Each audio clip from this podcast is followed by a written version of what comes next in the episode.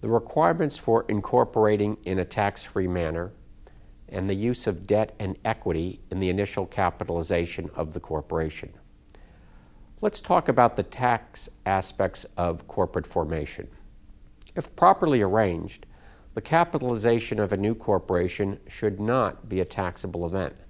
The Code provides a non recognition provision to cover this situation.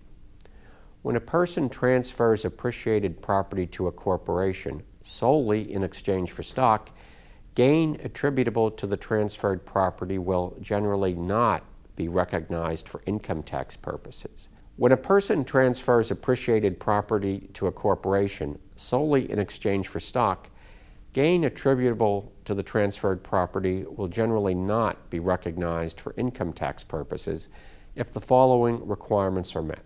One, there must be one or more persons transferring property to the corporation.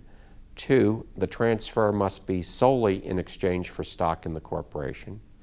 And three, the person or persons transferring property must be in control of the corporation immediately after the exchange.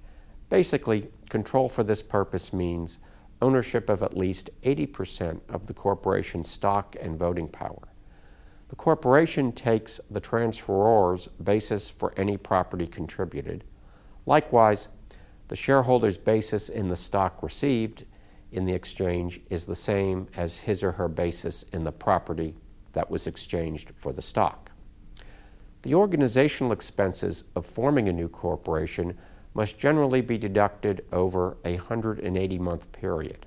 However, the corporation may deduct up to $5,000 of such expenses in its first year, provided that its total organizational expenditures do not exceed $50,000.